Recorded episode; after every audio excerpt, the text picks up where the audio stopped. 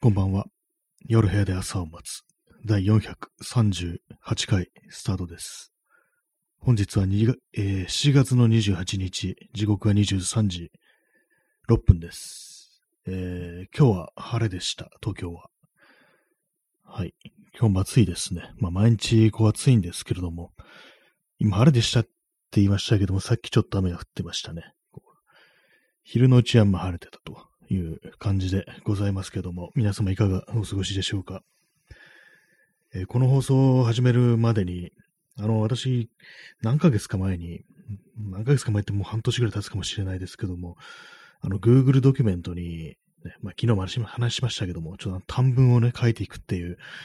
ツイッター的に、こうね、こう短い文章を書いていくっていうことをこうやってるんですけども、それをなんかこう、昨日からこう久々にこう再開したという感じで、まあ、さっきまでまたそれをあの、書いたりしておりました。っていうのもあれですね、あの、なんていうか、こ今週なんかね、本当に調子悪いというかね、あんまこう元気がなくって、こう、暗い気分で過ごしてるもんですから、なんかこういきなりこうラジオを始めるっていうのもちょっとあの、ね、ハードルが高くて、で、ちょっとそういう感じ、その文章を書いて助走をつけて、それからのラジオを始めるっていうような感じにこう、してるんですけども、ぱりこうあれですね、こう、いろいろこう文章で書くことと、このね、言葉で喋ることっていうのは、こう、いろいろね、こう、違ってくるよなっていう、出てくるものが違うななんていうふうにこう思ったりするというね、そういうのは最近また改めて確認しているという、そういう感じですね。まあ興味、何を書いてんだっていう人がおりましたら、いらっしゃいましたら、あの、ツイッターの方に、その、リンクが、こう、貼ってありますので、その Google のドキュメントの、まあちょっとそっちを、その URL を踏んでいただければ見れますっていうね、感じです。結構そのツイッターに書くのと全然あれと違うんですよね、こう、なんか意識みたいのが。ツイッターだと本当にこうリアルタイムでそのタイムラインにいる人から見えるっていうね、まあそういう感じなんですけども、なんかその Google ドキュメントだと、まあ誰も見てないっていうことが、まあほとんどですから、まあ、そういうところでこうダダダッとね、こう書いていくっていうので、なんか意外とね、意外とというかもう、意識がね、こう全然まあ違うっていうね、まあ、そういうのがあるんですけども、そういうなんか書く場所によってこう思うことだとか、その文章の内容だとか、まあそういうのがこう全然違ってくるって、結構不思議な気がしますね、なんかね。そう考えるとね、こう、よく作家とかね、まあ文章を書くような仕事をしてる人が、こう、いろいろそのライティングの時に使う、こう、ね、こう、アプリケーションとかを、いろんなサービスをね、こう使って、こう、それぞれ使い分けてるなんて話をなんか最近よく聞くんですけども、それもわかりますね、本当にね。集中できる環境だとか、書きやすい環境っていうのが、そのね、こうサービスによってこう変わってくるっていうことが、まああるんだなというね、ふうに思いましたね。どうも私みたいのはこう、ね、昔の文学っていうものが結構好きな人間からすると、あれなんですよね。その、文章イコール原稿用紙に書いてこそみたいなね、いつの時代だって感じですけども、でもそういうような思い込みがありますけども、で、あれですよね、あの、踏み机っていうんですかね、あの、畳の部屋に置いてある、こう、足の低い机を、こう、窓際にね、こう、寄せて、その上でこうね、こう、原稿用紙に向かいながら、こう、ああでもね、こうでもねって言いながら、そのね、こう、失敗した書き損じの原稿用紙をくしゃくしゃっと丸めて、ゴミ箱に放り込むなんていうね、非常になんか漫画チックな光景ですけども、そういうのがなんかこう文学というものなんじゃないかみたいな、そんな思い込みがどうしてもあるんですけども、まあ今のね、今の時代に生きるこうライターというのは、そんなこともなく、普通にコンピューターに向かってこう文章をしたためているというね、まあそんな感じなんでしょうね。まあ手書きの人もまあいる、いるはいるにはいるんでしょうけどもね。はい、えーコーヒーを飲みます。えー今日のタイトルなんですけども、ストレンジデイズというね、なんか、タイトルなんですけども、ストレンジデイズっていうタイトルの SF 映画があったなと。えー90年代だと思うんですけども、別にその映画の話がしたいわけではなく、ね、こう、ただもう最近のね、こう状況というか、なんか本当にこう、ストレンジデイズとしか言いようがないというか、まあそんなね、奇妙な日々ですよね。そんなことを思って、急に今この放送を始める1分前ぐらいにそれを思い出して、その言葉を思い出して、こう、タイトルにしたんですけども、まあその映画の方のストレンジデイズ、これ確かの主演がの、レイフ・ファインズっていう人だったと思うんですけども、これあれですね、こう未来世界で、あのね、それこそ VR 空間みたいな、VR 的になんかこう人間にね、こう、脳に直接こう幻覚というか映像を見せるっていう、そういう形のドラッグがね、こう、流行ってる世界におけるなんかこう、SF サスペンスみたいな、そんな内容だったと思うんですけども、結構ね、面白く、面白かったという、そんな記憶があります。私相当前にこう、見たんですけども、で、こうだい、だいぶなんかこう、その記憶も曖昧ですけども、結構面白かったというね、それだけが残ってるんで、気になるという方がいたら、このストレンジデイズこう、見ていただけたらというふうに思います。はい。まあ、ストレンジな日々、奇妙な日々ということなんですけれども、まあ、この昨今のね、まあ、再びこう、コロナというものが、なんかこう、日本がね、こう、感染者、感染者数ね、一番っていうね、トップを取ってしまったというね、感じでね、非常にこう、とんでもない感じになってますけども、まあそういう日々こそストレンジデイズだなというふうに急に思って、こういうタイトルにしたというね、まあそんな感じですね。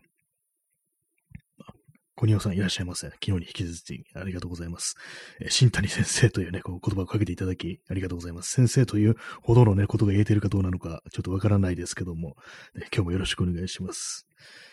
えダーマさん、えミレニアムが舞台でしたね。そうですね。確かそう、あれ、ミレニアム Y2K ですよね。いわゆるね、イヤー2000ってことで、こうね、2000年に、こう、1990年から2000年になる。あれ、2000年から2001年だったから、ちょっと微妙になってきましたけども、その、まあ、世紀の変わり目ですよね。そういう、そういう、ちょうどそのなんか大晦日みたいなのが舞台だった、ね、その映画の中のね、こう、時間だったと思うんですけども、ね、なんかね、こう、全然こう、現実のそのミレニアムってのは、こう、そこまでね、テクノロジーが進歩してなかったですけども、まあ、今結構ね、その、まあ、ドラッグじゃないですけども、まあ、VR、まあ、ゴーグルを使わないと見れないですけども、VR というものがありますからね、ちょっとずつちょっとずつそう未来っぽくなってんのかななんていうことは思いますね。まあそういうサイバードラッグ的なものはまだないですけども、やっぱ使いようによってはその VR ってものともね、ものも他のね、こう、あれとドラッグと組み合わせるとですね、なんかいろんなこう使い方があるのかななんていうね、ちょっとやばいことをね、ちょっと考えてしまいますね。コニオさん、えー、W、ね、笑いとお願いしますのコメントありがとうございます。こちらこそよろしくお願いします。ね、まあそんな感じでね、あれなんですよね。ストレンジデイズということで、まあ、コロナ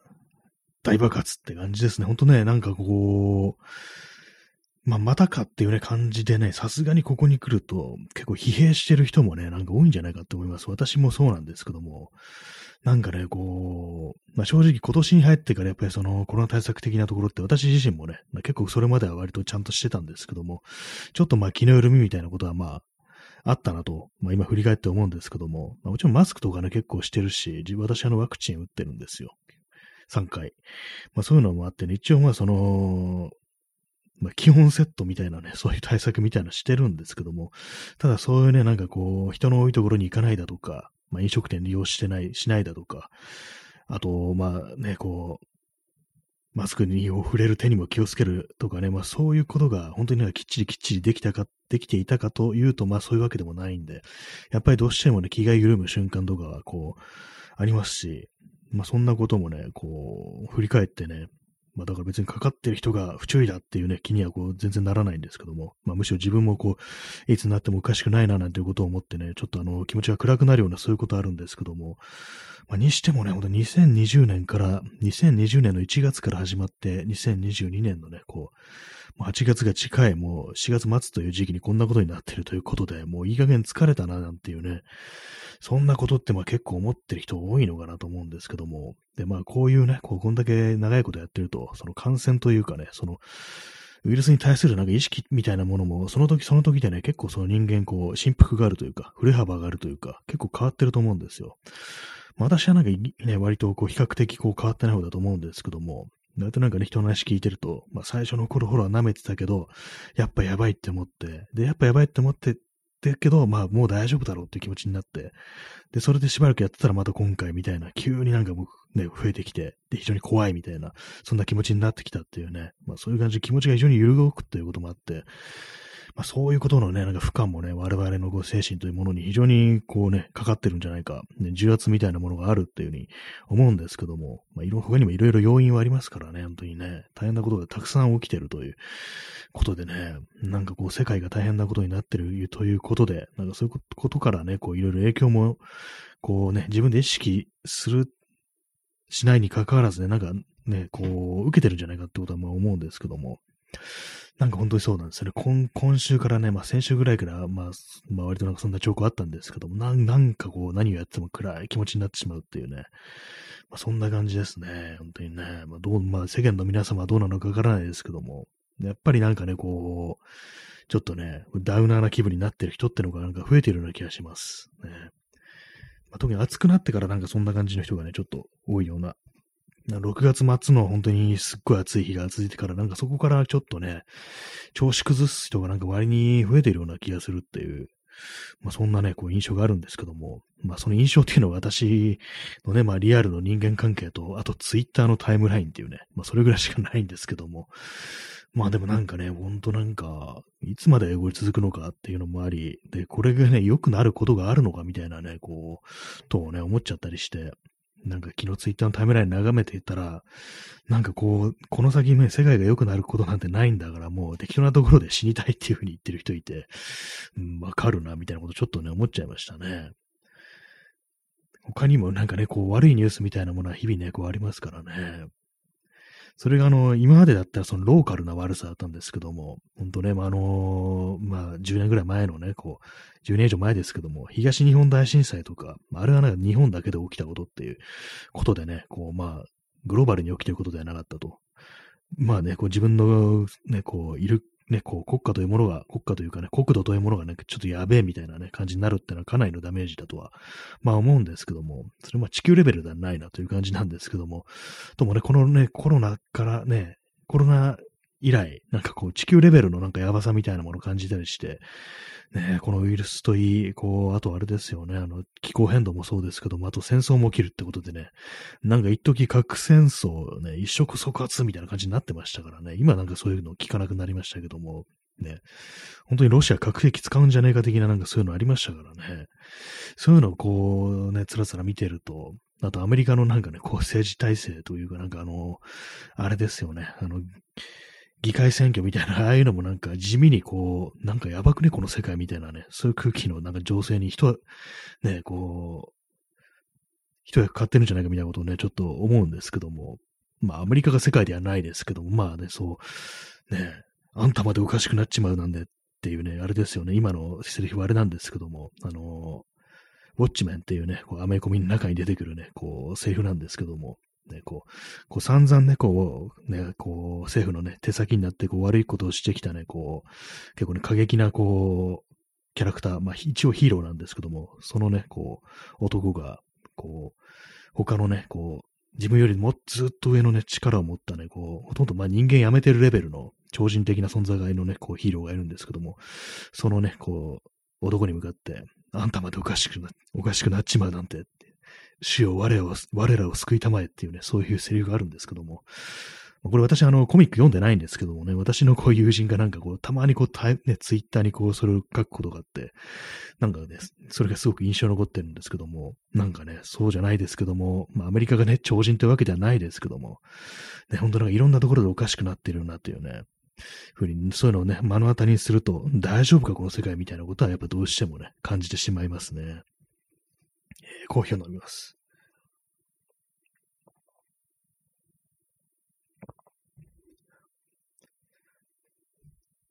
はい、えー、昨日ですね、あのー、ね、今、さっきコメントいただきました、コニオさんに、あのー、あれですよね、あの、テネンスリーという人に声が似てるということで、そういういただいたんで、あの、ちょっとあの動画で確認してみたんですけども、あ、こ、この人かみたいな感じで、あの、見た目はなんか覚えてました。結構テレビ出てたんですね。なんかちょっと前に、何年か前にあの、公職選挙法でなんか捕まったみたいなそういうニュースありましたけども、なんかこ、この感じかみたいな感じで、まあでも割とね、なんかあの、画体の良さ的なところは私にこう、似てるかもしれないです。ね、でもなんか結構構なんかちょっと面白い感じでテレビ出てたんですね。なんか、元傭兵っていうね、肩書きから結構なんかシリアスな感じのね、場所に呼ばれるのかなと思ったんですけども、結構あのバラエティに出てるね、なんか一応、うさんくさい面白いおっさんみたいなね、感じで出てきたんで、で、あとなんかやっぱ都市伝説的なね、なんかそういうこともなんかいろいろ言ったみたいで、まあそういう極物的な、なんかこう、昔のね、テレビだとよくいたようなね、ちょっと変な人みたいなね、ちょっとなんかいろんななんか変な裏事情みたいなことを語ってる人的なね、若干うさんくさいけどなんか面白い的な、そういう存在でこう、テレビにはね、こう出てたみたいですね。テレンス・リーっていうね、本名加藤さんだったような気がするんですけども、本名テルマサだったかななんかね。なんかそんな名前でね、あ、テレンスってのはそのテルから取ったんだなんていうね、ことを普通に思っちゃいましたけども。まあでもなんかああいう人のなんかこう出番みたいなものも多分ね、こう全然減ったんでしょうね。私テレビ全然見ないんで、まあそういうのわかんないんですけども。なんかあの手の人材って昔なんかもう大勢いたような気がしますね。本当に、こううさんくさいけどなんかちょっと面白いこと言うなみたいなね。ちょっとなんか際どい感じの人ってなんか昔はたくさんいたんですけども、ね、もうめっきり見なくなったなという思います。まあ、霊能力者とかね、なんかオカルト的な、なんかそう企画だとね、なんかその手のちょっとうさんくさい面白い人っていうのはね、こうたくさんいたななんていうね、ことを思い出しますね。怖いね、心霊番組とかとかだとね、まあそんな人ね、もうたくさん出てきましたからね、本当にね。まあ、怖い話っていうと、あの、稲川淳二をね、こう思い出すんですけども、稲川淳二はね、結構その、怖い話をする前から、結構あの、テレビとかね、バラエティ出てたみたいでね、あれなんですよね、あのー、バラエティ出てたみたいで、で、もともとあの工業デザイナーっていうね、割となんか硬い仕事してる人だったっていう、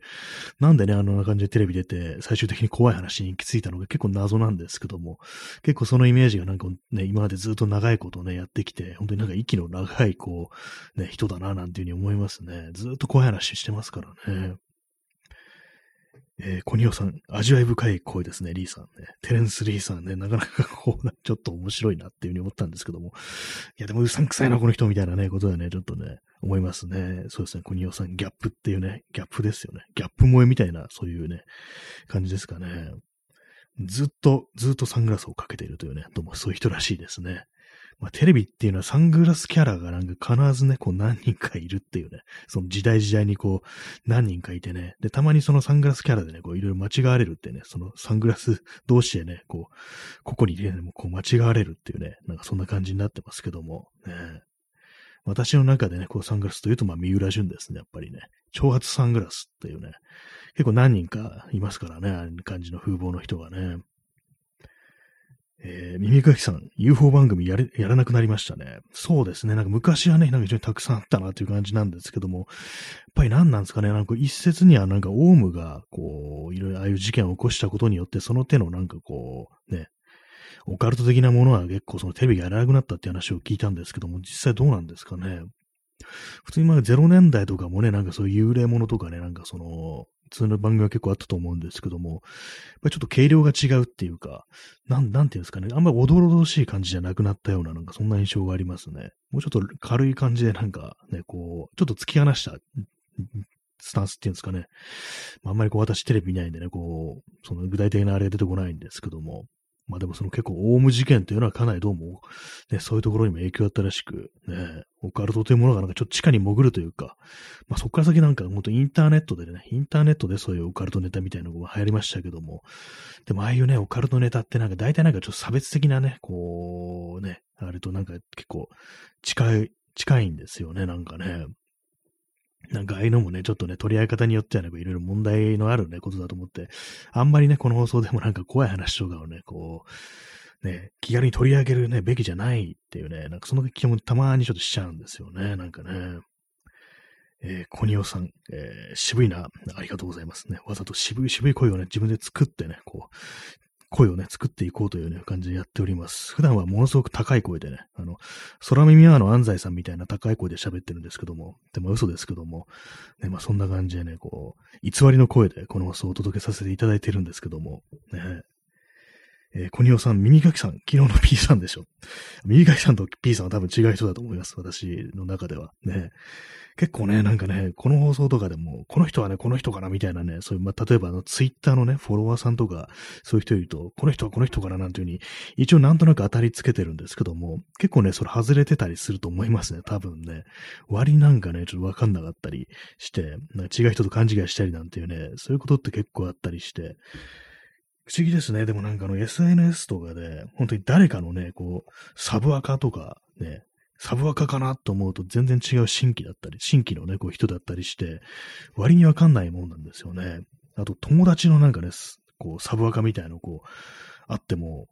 結構わかんないんですよね。ずっとなんか別人かなと思ってこう読んでたら、あ、それ俺だよっていう風になんか言われたりしてびっくりするなんていうねことありましたからね。えー、って感じで。なんかそう、あんな、あんな面白いことたくさん書いてるから、なんかね、ずっと面白いなっていうね、ことを思ったんだけど、なんだよ、お前だったのかよ、みたいなね、なんかそういうことってね、割とあったりするんでね、結構ね、SNS は、不思議ですよね、本当にね。え耳かきさん、いえ、違います。でね、コニアさん失礼しました。っていうね、ことでね、そうなんですよ。結構そう、あれなんですよね。なんかね、わからないものなんですよね。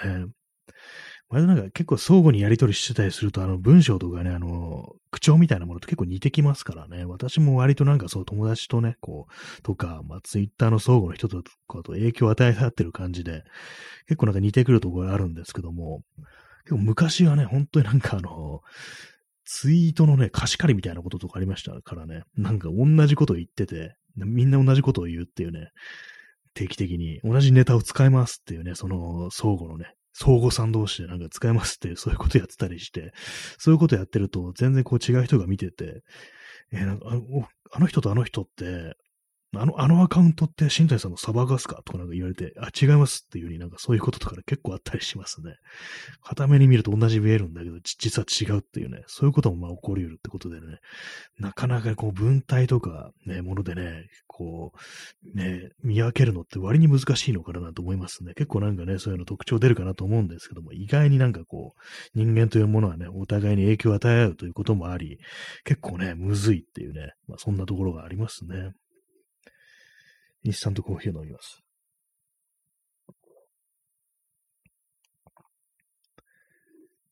はい。ねまあそんな感じでね、438回目なんですけども、438というね、こう、数字がなんかちょっと恐ろしいですね。これもライブ放送ですからね、他にもあの、ポッドキャストだとか、あと、あれですよね、あの、ポッドキャストと、このラジオトークの収録とかも含めると、どんだけこう喋ってんだよっていうね、気はしますね。ほんと時間数にね、するとね、相当なもんですけども、特にあの最近はあのこのライブとかね、こう1時間っていうのも多いですし、ね、そうなると結構ね、結構なこう、時間をこの音声コンテンツというものに注いでるなっていう、そういうことは思うんですけども、まあその割にあんま伸びないなみたいなね、ことは結構思うんですけども、どうしたらいいかわからないという、そんな感じの放送でございます。ね。たまになんかこう、あれなんですよね、こう、いろんなとこ行って、まあ、初めて会う人とか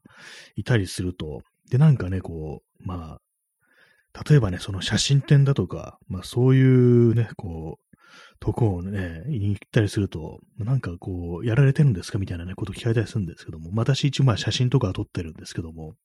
まあ、別に写真展とかはやってないですけども、自分のなんかウェブサイト的なものはまあこう、ね、持ってない、持ってるんですけども、そこにまあちょろっとアップしてるぐらいで、まあそういう展示みたいなことはしてないんですけども、で、まあそれ以外にもあ、なんかあの、ラジオ的なこともやってるんですみたいなことをね、言うこともあるんですけども、そういうところでね、なんかこう、あれなんですよね、あのー、別に URL とかね、そういうアカウントとか、特に教えることはね、こう、ないんですよね。よく考えたら別にそう教えてもいいんだよなっていうふうにね、思ってね、別に普通に新谷ですなんていうふうにね、名乗ってるわけですから、まあそういうのもあったりしてね、まあその場なんか繋がったりすると、あ、ラジオとかやってるんですね、みたいな、そんな感じでね、お話、ね、そう、次会った時とか、ああれ聞きましたみたいな感じで言ってくれ、くださるというね、こともあるんですけども、パッとなんかこう渡せるように何かこう、ちょっとね、あの、カード的なものをね、名刺っていうとちょっと堅苦しいから、カード的なものなんか作って持っておいた方がいいのかなというふうにちょっと最近思ったりしてて、ね、さっと渡せばね、あ、これかっていうね、感じで、ちょっと聞いてみようかなって感じで聞いて、うわ、こいつやべえな、みたいなね、なんかそういうふうに思われるってオチが待ってそうですけども、437回もやってんのみたいなね、感じで、なんかたまにこいつ政治的なこと言うし、やばいっていうね、なんか公安に目つけられてそうみたいなね、そんなこと思われたりするという可能性もありますけども、なんかそうスッとね、こう私、こういう感じのことやっててみたいなね、こう、言えたらいいのかなと思うんで、なんかちょっとその手のやつ作っとこうかな、みたいなことを少しね、ちょっと思ってるという、そんな感じでございます。えー、コニオさん、個人的にリーさんはサブマシンガンとか持ってそうな気がしてます。間違っていればすみません。あ、このリーさんというのが私のことを指しているのであれば、サブマシンガンは持ってないですね。私なんかエアガンはね、昔持ってましたよ。でもサブマシンガンは持ってなかった気がしますね。あのピストルタイプのやつですね。エアガンは持ってましたね。なんか結構ね、あったんですけども、ある日ね、なんかこう、もういいやと思って、友達になんか全部ね、ちょっとあげちゃうというね、ことをしてましたね。断捨離じゃないですけども、なんかね、こう、エアガンはね、持ってましたね。で、最終的になんか一丁だけあのモデルガンを残したんですよ。エアガンじゃなくって、あの、弾が出ないやつですね。火薬でなんかね、こう、発火して、あの、薬莢とかがね、こう、排出されるっていうね、ちょっとリアルな、で、動作をするやつなんですけども、それだけ持ってて、ずっと手元に持ってたんですけども、それはもう7、8年前にね、あれでこう、ね、フリマで売りました。フリマで重機売りました。偽物ですよ。おもちゃですよ。重機売りましたね。非常にこうや、ね、その時一緒にね、こうね、こう、フリマにやってた友達が、その時ね、の私がね、こう、銃、銃を持ってなんかね、おじさんとかにこう説明してるところをあの、スマホで撮ってて、なんかこれ銃、銃の不法取引みたいでやばいみたいなね、そういうことをこう言っててちょっと受けたんですけども、なんかね、売っちゃったんですよね、それはね。えー、コニオさん、えー、カメラだライフルのレンズのこう光を感じました。ということで、ね、同じにこう、カメラといっても実はこうね、ライフルに、ね、使ってるこう、スコープのレンズっていうね、スコープは持ってませんでしたね。私はね、そう、その、その、銃単体はね、もうちょっと持ってましたけども、ね、欲しかったですけども、結構ね、あの、本物のスコープ類ってね、確かも結構高いんですよね。ああいうのもちょっとね、もう子供だったもんですから、手が出なかったのでね、そういうの買わなかったですね。本体だけでこう、満足しちゃうって感じでね。そのそのうち、こう、あまりこう、打たなくなってね、なんかこう、触ってるだけみたいな、そんな感じになっちゃいましたね。そうですね、あの、コニオさん、あげちゃうっていうね。そういう感じで、なんかちょっとね、こう、飽きて、飽きてきてね、その友達にあげちゃったっていうのもあると思います。ね。銃刀法違反ですよ。これはちゃんと大丈夫ですよ。偽物なんでね。いくらこうリアルにね、火薬で発火すると言っても一応こう、銃口とかには、銃口の部分にあの、金属のね、板みたいなのがはまってて、パッと見わかるようになってるんですよ。これは本物じゃないですよっていうのが、まあ、そういうのもあるんでね。そうですね、大人のおもちゃ、ね、大人のおもちゃね、私、あの、フリマでこう売ってしまいましたね。そういうわけで、今はね、こう、完全こう、非武装ですね。こう銃持ってないというね、非常に不安な状態にあるというね、そんな感じです。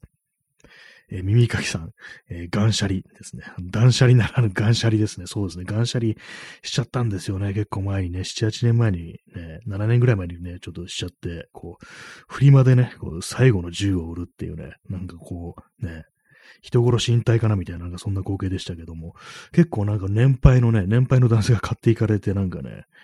結構ね、どう、どう使ってんだろうみたいな、あのおじさんはみたいなね、おじさんというかもうちょっとおじさんみたいな感じの人が買ってって、なかなか面白いじゃないこれみたいなね、感じのね。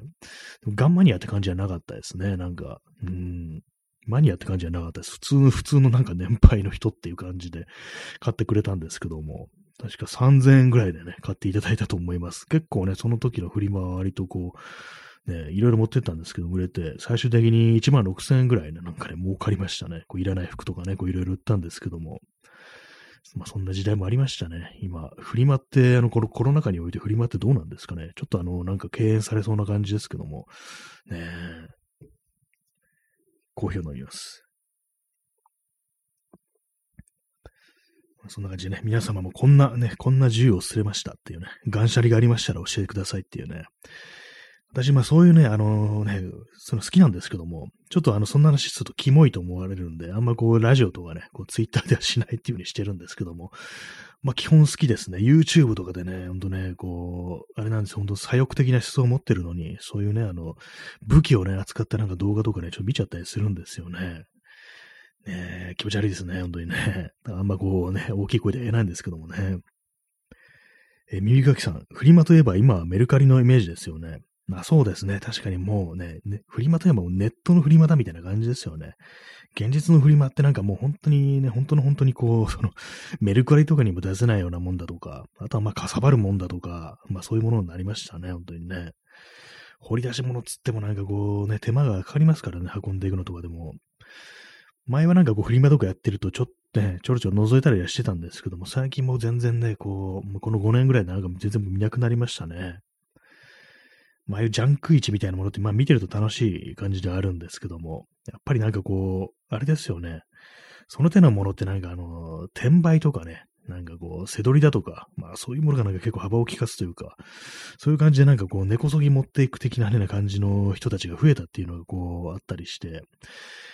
特にあの、カメラ界隈、中古カメラ界隈なんかは、本当にそういう転売、転売塾みたいなね、なんかそういう情報商材があって、でも古いね、ものを拾ってきて、でも外観だけ綺麗にしてね、でもちゃんと動作ね、しないもんだとか、状態が悪いものを見てくれだけ綺麗にして、まあ、これ極上品ですっていう風になんか売るっていうね、なんかそういう情報商材があるらしく、それをね、こういろいろこう、そこで学んだね、人たちがなんか転売屋としてね、こう、なんかね、商品をね、こう、かっさらっていってね、なんかそれこそメルカリとかで売るなんていうね、まあそういうこともあるらしく、まあ、結構嫌われてるんですけども、まあ私もなんか鬱陶しいななんていうふうに思うんですけども、掘り出し物がなんかね、そういう人たちにどんどんどんどんかっさられちゃうっていうのがありますからね。まあ、そういうのもあって私はなんかこう、その、一時期ね、結構そのカメラのレンズとかをね、結構頻繁に買ってる時期あったんですけども、最近はなんかもう本当に、あんま買ってないですね。よっぽどのもん、なんかこう、安い値段でなんか珍しいものが出てきたとかそういうものでもない限り買わなくなっちゃいましたね。つまんなくなりましたね。なんかこうジャンクアサリみたいなものがね、本当に。まあ、メルカリね、メルカリ様々なんかもしれないですけども、まあ、売る側としてはね、なんかこういるかもしれないですけども、私も結構一時期ね、メルカリはこう、ね、利用してて、たまになんかいらない服とかあると、着なくなった服とか売ったりするんですけども、まあなんかね、うん、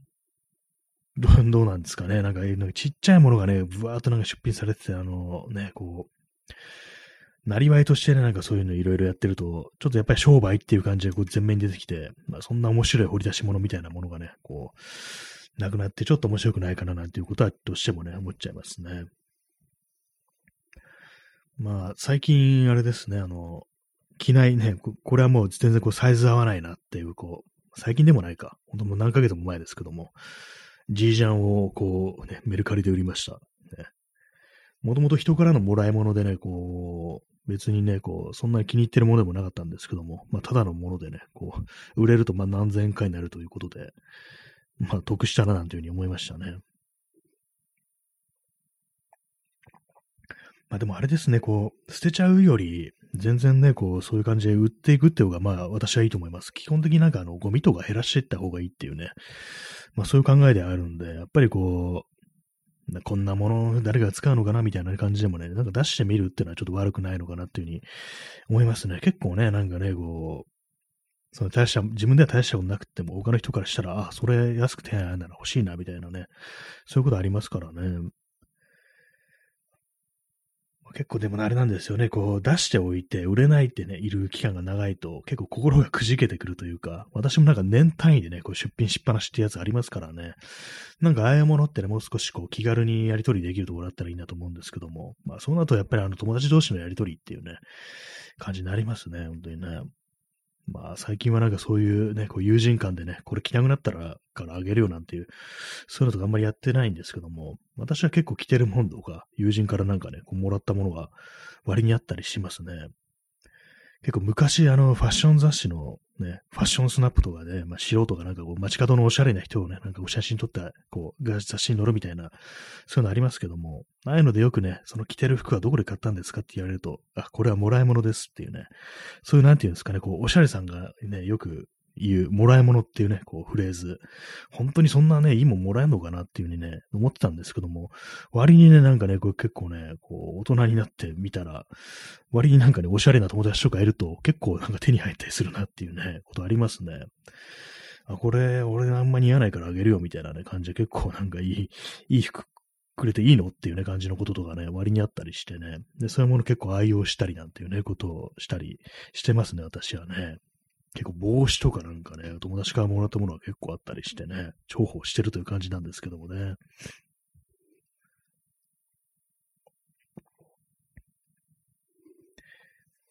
いね、なんかこう、今週はずっと暗い気持ちでなんて言ってる割にはなんか結構ベラベラと喋ってますけども、なんかあれですね、こう、ふっとした表紙になんかこう暗い気持ちみたいなものって割とこう入り込んできたりしますね。なんかふと、我に帰るとね、なんかね、こう、何やってんだ俺は的ななんかこう、気持ちになりがちなんですけども、まあそういうね、こう、そういうのも罠ですよね。どんどんどんどん自分の、自分で自分の気持ちを暗くさせてもいいことはまあないんですけども、何かね、でも本当なんかあれですよね。もっといいニュースってあってほしいですよね、本当にね。こう毎日毎日ね、こう、あまりにもね、あれな感じのニュースが多すぎるなと思うんですけども、でもまあ人によってはなんかこう、愉快にね、こう過ごしてる人もいるのかもしんないですけども、なんかね、まあ、異様であることには間違いない、こう今現在のこの世界なんていうね、ことはこう思いますね。まあ、そんな感じでこう違和感をね、こう抱えてる人が集まってくる放送というね、こうイメージを持たれている、この夜部屋で朝を待つなんですけども、まあ、タイトルがね、そんな感じですからね、夜ね、夜をやり過ごしてるって感じでね、こう、部屋の中でやり過ごしてるっていう感じで、割となんかこう、暗めなね、暗めな情景が浮かんでくるというね、そんな感じですね。夜部屋で朝を待つ。なんかたまにあのね、夜部屋で朝を待つの、ディスコードチャンネルみたいなね、そういうことを考えるんですけども、作ろうかなって思うんですけども、まあ何をね、何をそこでこう、どう、何をそう語り合うのか、何をコンテンツするのかって感じなんですけども、まあとりあえずね、この放送でなんかいろいろこう、触れてきたね、コンテンツというか、まあ映画だとかね、こう漫画だとかね、文学作品だとか、ビデオゲームだとかね、そういうものをなんかこう、とりあえずあの、資料的にね、こういうものに触れましたよって感じでこう、さっと見れるようにね、なんかその情報をアップしておく的なことを考えているんですけども、まあ、それ以外の使い道ってものはね、あんま思いつかないんで、ね、でもなんかディスコードってね、なんかどうも最近というか、なんかこう、割となんかツイッター的なね、なんかああいう誰でも見れるね、SNS よりは、ディスコード的な、ちょっとあのクローズドな感じの、まあ参加してる人だけ見えるっていう、そういうところの方がなんか今盛り上がって的なことをね、なんかちょっと聞いたりしたんですけども、まあそれで私もなんかね、ちょろっとなんか、2、3チャンネル入ってるんですけど参加してるんですけども、やっぱりなんかどうしてもその習慣になってなくて、そのチェックするっていうのが、全然こう見れてないですね。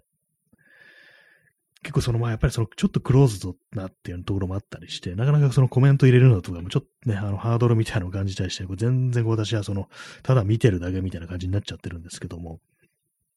結構そういうコミュニティ的なもののね、運営って多分ね、もう非常に難しいんでしょうね、本当にね。まあ、距離感というかね、こうやりとりでも、私もなんかこう全然、ね、こう、こういうふうにラジオで好き勝手喋ってますけども、でね、まあ本当コメントいただいてる皆様とね、こう、戯れることができておりますけども、自分からなんか働きかけるってことがね、こう、なかなかこうできないタイプなんでね、リプライとかね、もう飛ばすときね、めちゃくちゃ緊張してますからね、本当にね。そういうのもあったりして、あんまりこうやりとりをしない人間なんで、で、まあこういうふうにね、こうラジオでコメントいただけるのね、非常にこう、嬉しいというね、まあそんな感じでございますね。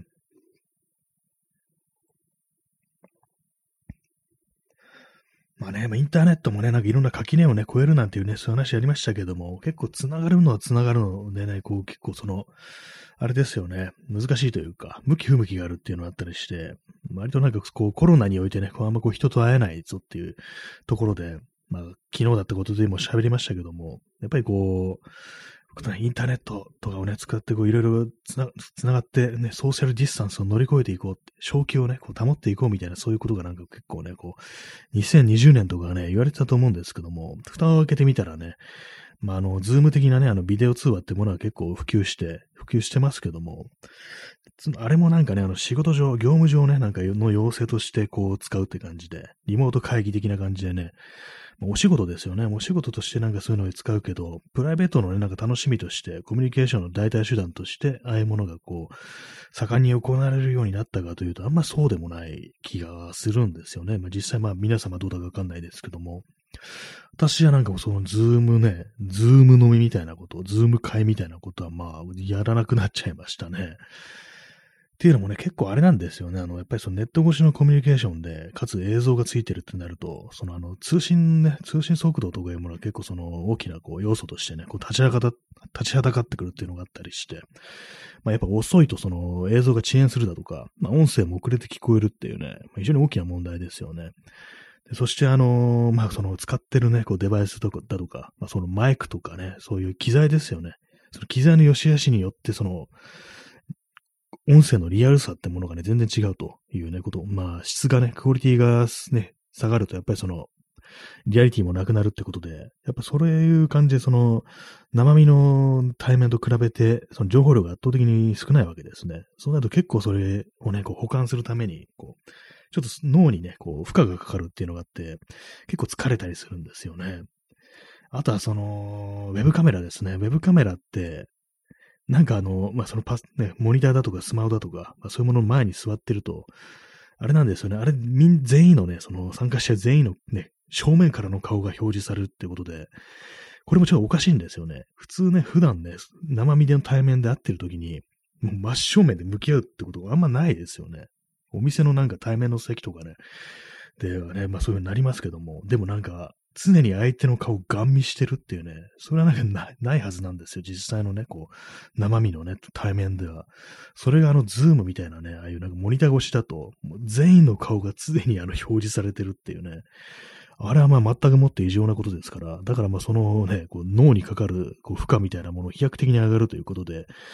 ぱりね、あのコミュニケーションの手段としてはやっぱこう不自然っていうね、のがあるんで、だからね、ああいうのはね、結構疲れるってことでね、やっぱり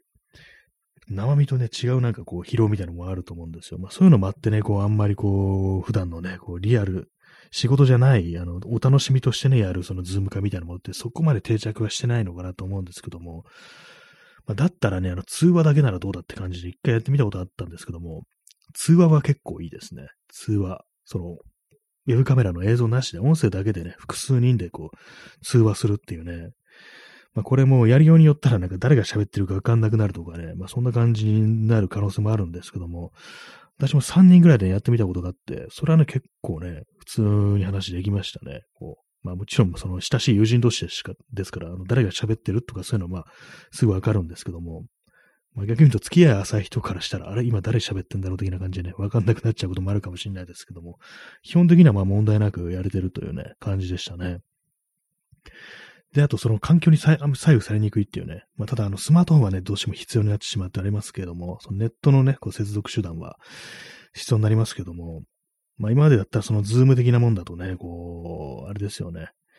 その通信速度も必要だから、まあ基本なんかね、在宅で家にいてね、そういう感じでやり取りするって感じだと思うんですけども、通話だけならね、そこまではその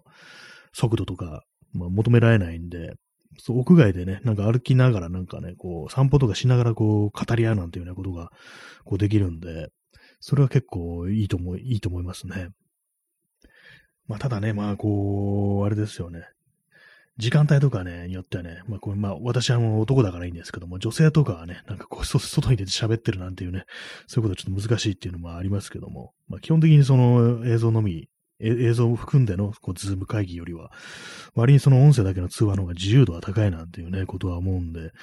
まあそういうのね、なんかもうちょっとやっていってもいいのかなっていうふうに思うんですけども、なかなか声をかけるタイミングというかね、機会ってものが結構つかめない感じには、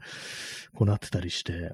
なんかあれなんですよね、こう、たまになんかね、こう、意を決してね、こう、友人とかがね、ご連絡すると、ね、もう相手もね、その友人も、なんかみんなと、最近みんなどうしてるのかなってずっと思ってたんだよね、みたいなね、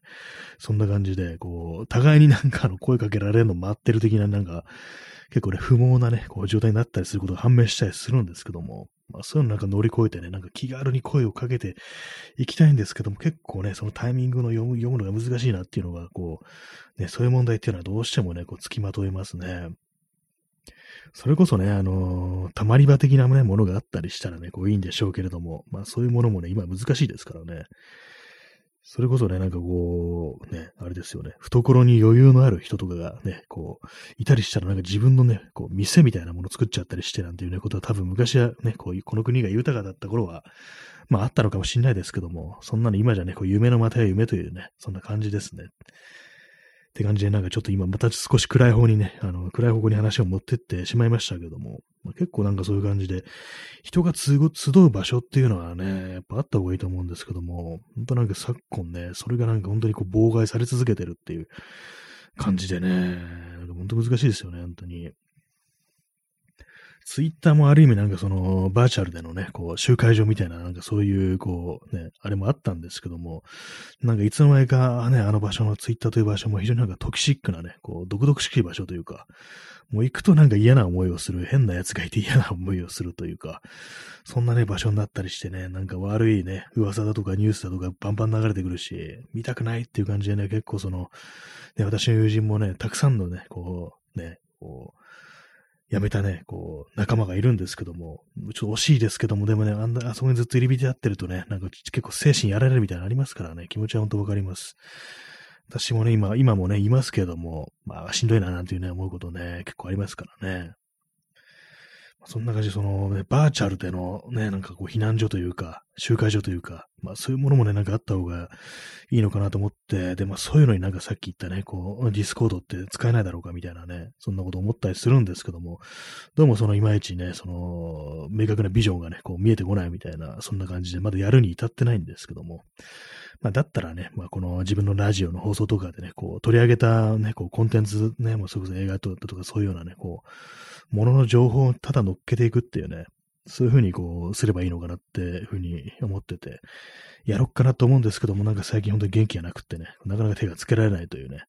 そんな感じでございます。ね、文章を書くぞっていうね、気持ちもあるんですけども、ね、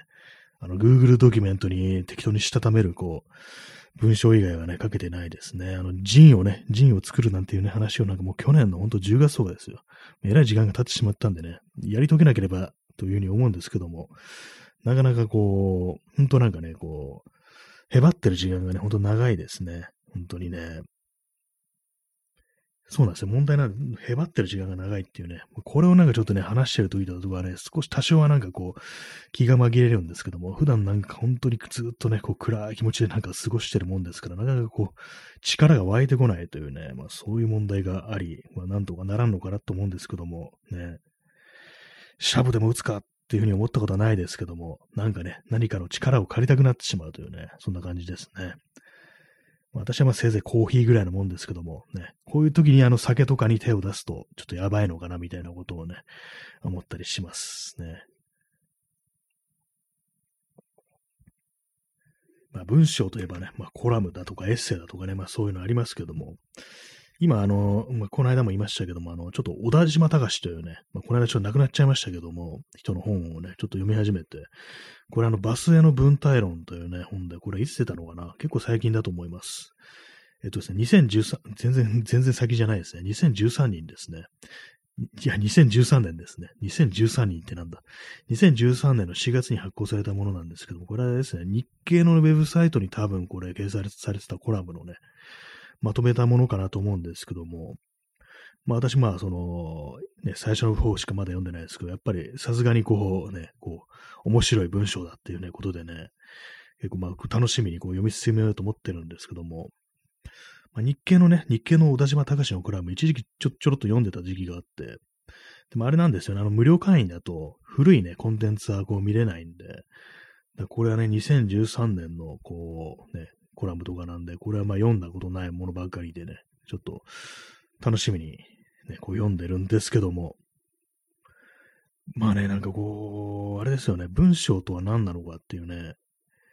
結構その、他のね、人、本当になんかね、こう、プロ、プロでも何でもね、こう、素人でも、ね、こう、普通の知人、友人でもそうですけども、文章読むのってなんか、本来なんかね、こう、面白いっていうね、娯楽なんだっていうね、感じのことはね、結構思ったりして、私の場合なんか結構その、ね、文章っていうのはやっぱりこう文学であるみたいな、そんなね、こういうふうにこう、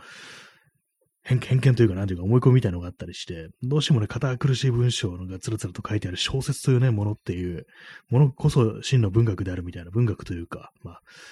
それこそなんかね、こう、文章であるみたいな感覚があるんですけども、別にね、そういうコラムだとかね、こうエッセイだとかいうものも立派なこう文章なわけですから、そういうものはなんかね、こう、ね、もっと肩肘張らず張らずに楽しんでいってもいいのではないかみたいなことをね、こう思ったりして、なんかこの手のこう、やつをね、読んでるんですけども、まあでも結構ね、私そんな読書家では全然ないんでね、ここなんかこう一年、一年ぐらいでね、結構知った人の中で結構面白いこと書いてない人はやっぱいますね。まあ、前も話しましたけども、あの、坪内雄三、雄三ですね。坪内雄三という人なのね、まあ、この人もまあ、結構最近ね、亡くなっちゃいましたけども、東京っていうね、分厚いなんか400ページぐらいの、ね、東京に関するね、こうエッセイみたいなものを集めた、で分厚い本があるんですけど、それもまあ、面白くね、面白くて、この手のね、この手の文筆家のね、こう本をね、ちょっとこれから読んでいって、なんかいろいろ吸収したいな、なんていうね、ことは思いますね。まあ、その、私のね、こう、ちょっと書こうかななんて思ってるそのジンってやつ、あのー、ね、こう、こう、街のね、こうどうでもいいね、こうみんなが忘れてしまったような、そういうなんかこう、小さな小さな風景というね、そういうものにこう、まつわるなんか思い出見て、思い出というかね、なんかこう、思ったことだとか、まあそういうことを文章にして、で、なんならちょっと絵もね、挿絵みたいなものも加えて、ジン作ろうかな的なことをね、こう、ちょっと思わなくもないんですけども、思わなくもないってちょっと弱腰なね、言い方ですね。作りますとかじゃね、書きますじゃなくてね、そういう案があるんですけれども、みたいななんかね、弱腰な感じになってますけども、そんな、ね、考えもあるので、なんかそういうようなね、こう、エッセイ的なものを読んでいろいろ吸収するっていうのもいいのかななんていうことを思ってるという感じですね。まあ文章ね、まあ文章というもの、本当なんか、ね、昨日も言いましたけども、私作文がね、非常に苦手だったということもあり、そんな私のね、血肉としてね、その文章を書くというものがこう、ね、備わってるわけではないんで、まあでも何なんですかね、こう何が、何が自分、自分にできるのこととかしたいことって何だろうってね、こうたまに思うんですけども、まあ、さっきもね、こう、まあ一応写真を撮ってるなんていうふうにこう言いましたけども、それが本当になんか自分がね、こう、好きで好きでたまらないことだとか、もうやら、やらないではいられないことかって言われると、まあどうなんだろうっていうね、こと思っちゃいますね。そこまでね、っていう感じのことはあり、まあ別にこう全然こうカメラとかね、こう持ってない時期もね、ありますけども、まあでもそれでもそれなりにまあなんかこう、まあ大体のね、こう、局面によってなんか、とりあえずカメラ持っとく的なね、こと、とこはあるんですけども、まあでもやっぱりなんかどうしてもね、本腰入れてないような的な的なことはね、ちょっと思っちゃうんで、まあそうなるとね、じゃあ何をやってるって言われるとなると、毎日やってるのってこのね、ラジオぐらいなもんなんです。よ。絶対欠かさず、ほとんど欠かさずやってるのってこのラジオぐらいなもんなんで、まあ、今の自分ってものを表現すると、なんか、あ、ラジオとかやってるんですよってね、まあ、初めて会う人とかに、そういうふうにこう、言うのが、まあ、正解なのかなとは思うんですけども、まあね、毎日やってますけども、この放送がなんか非常にな、なんていうんですかね、こう、初対面のね、人に聞かせていいものなのかってことはね、若干思わなくもないんですけども、どうなんですかね。結構自分でやってるとその印象というものはね、わからないんでね。まあ、ずっと聞いてるって人もね、なんかこう、もしこの放送ね、急に聞いたらどう思うんだみたいなね、ことちょっとわかんなくなっちゃうかもしれないですけども、なんかね、こう、人から見たこの放送って何なんだろうってことはね、たまに思ったりするというね、まあ、そんな感じですね。えインスタントコーヒーを飲みます。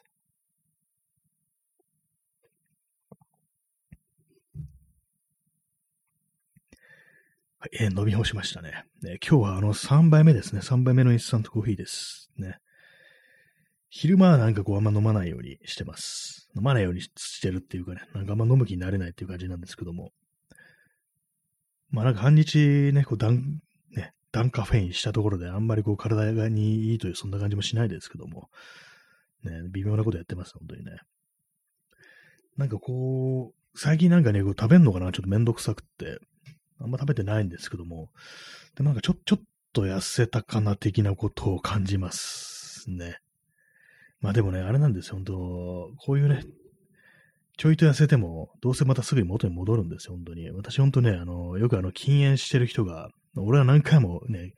禁煙に成功してるっていうね、そういうなんかジョークを飛ばすことありますけども、それ言うなら私、私本当何何度も何度もダイエットにね、成功してます、本当に。ね、すごいですよ、本当に。ベテランですね。まあ、要はその体重戻ってるっていうことなんですけども、ねえ、本当なんかあれなんですけども、昨日も言いましたけども、あの、アスケンにね、こう、記録してる、ね、体重とかをね、こう見てるとね、あ、この頃こんな痩せてたんだみたいなね、ことを思ったりして、で、最後にね、こう体重結構痩せてたのが2018年ということもあり、もう4年ぐらい前なんですよね。まあなんかね、こう、ね、痩せねばという気持ちも、もうだんだんでこうなくなってきて、もうどうでもいいやみたいなね、感じになっちゃってるっていうね、そういうところはね、良くないですね、非常にね。基本的になんかそういう健康であるとか、ね、こうダイエットするだとか、まあそういうまあ前向きなことっていうのは、その未来に希望を持ってないとできないですからね。本当に何度も言ってますけども、まあ、人生が生きるに値するというね、まあ、これちょっと非常に重い言葉になっちゃいますけども、そういう実感なくしてなんかこう、ね、何かを成功させるというね、地道な作業を成功させるということはできないという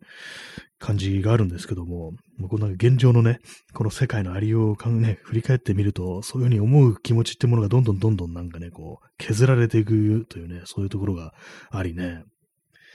まあ、さっきも話しましたけど、本当なんかね、ツイッターとかをなんか眺めてると、なんかこの先も世界が良くなることないから、もういっそどっかの時点でスパッとなんかもう死にてえな、みたいなことをね、描いてる人もいたりしてね、うん、なんかわかるみたいなね、ことを思ってしまうというね、もう好きあればそういう感じ、ちょっとね、こう、ダークな方向にこう持ってきがちな放送ですけども、ね、なんかもっとね、なん、なんとかしたいっていうふうにはね、思いますね、本当にね。で、あとやっぱり昨日日焼けをちょっとね、してしまったと話をしましたけども、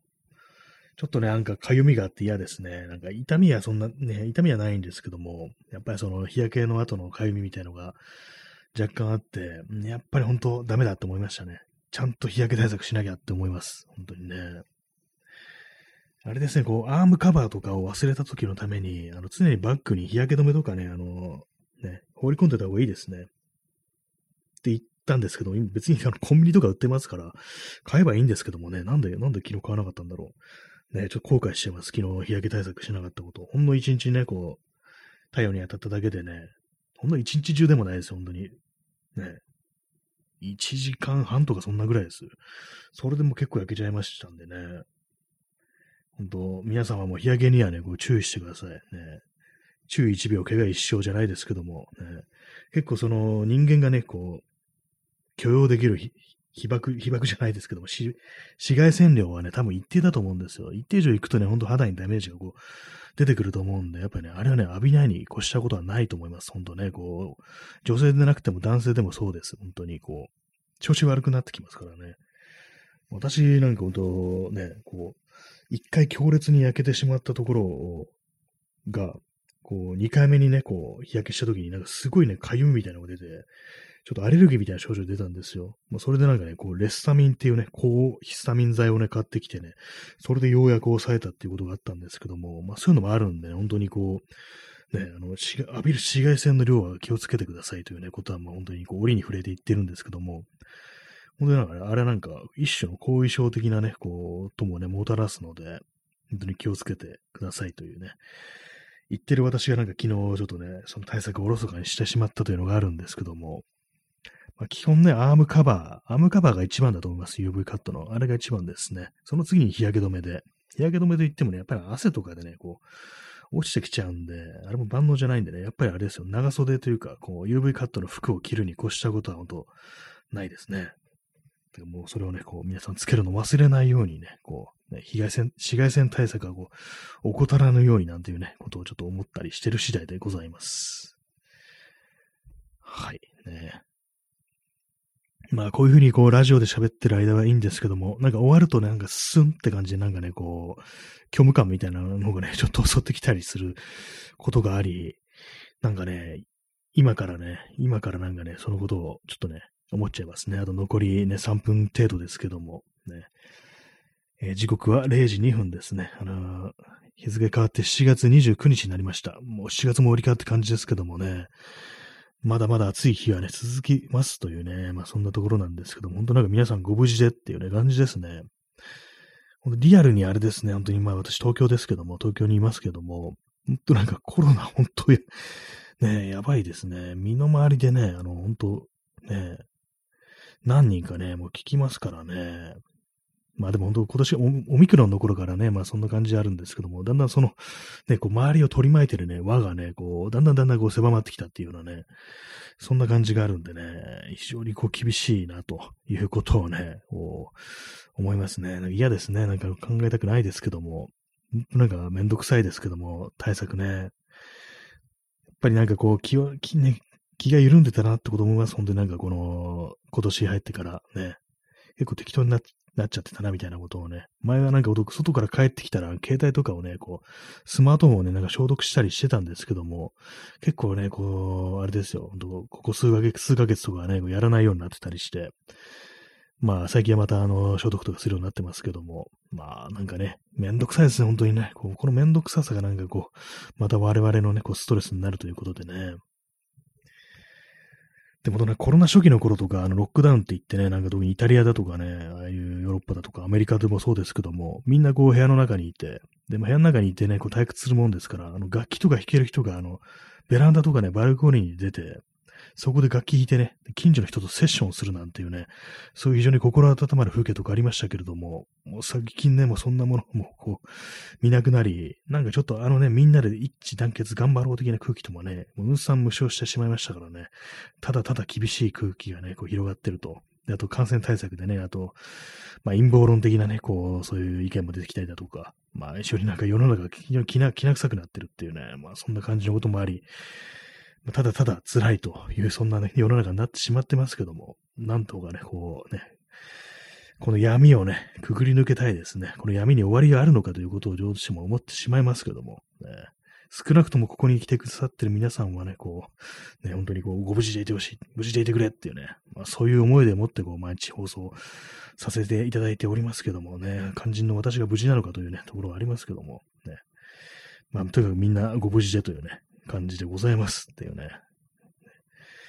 まあ本当になんかみんな、みんな疲れてますね。本当にね。そういうのはすごく感じますね。調子崩してる人も多いですね。本当にね。実際コロナになってなくても、なんかこう、しんどいような世の中ですけども、まあなんとかこう、なんとか何かこう手段をね、こう見出していきましょうというね。そんな感じで、無理やり少しね、前向きな感じでね、綺麗に締めさせていただきましたけれども、いかがでしたでしょうかそんな感じで、えー、第438回目の放送、ありがとうございました。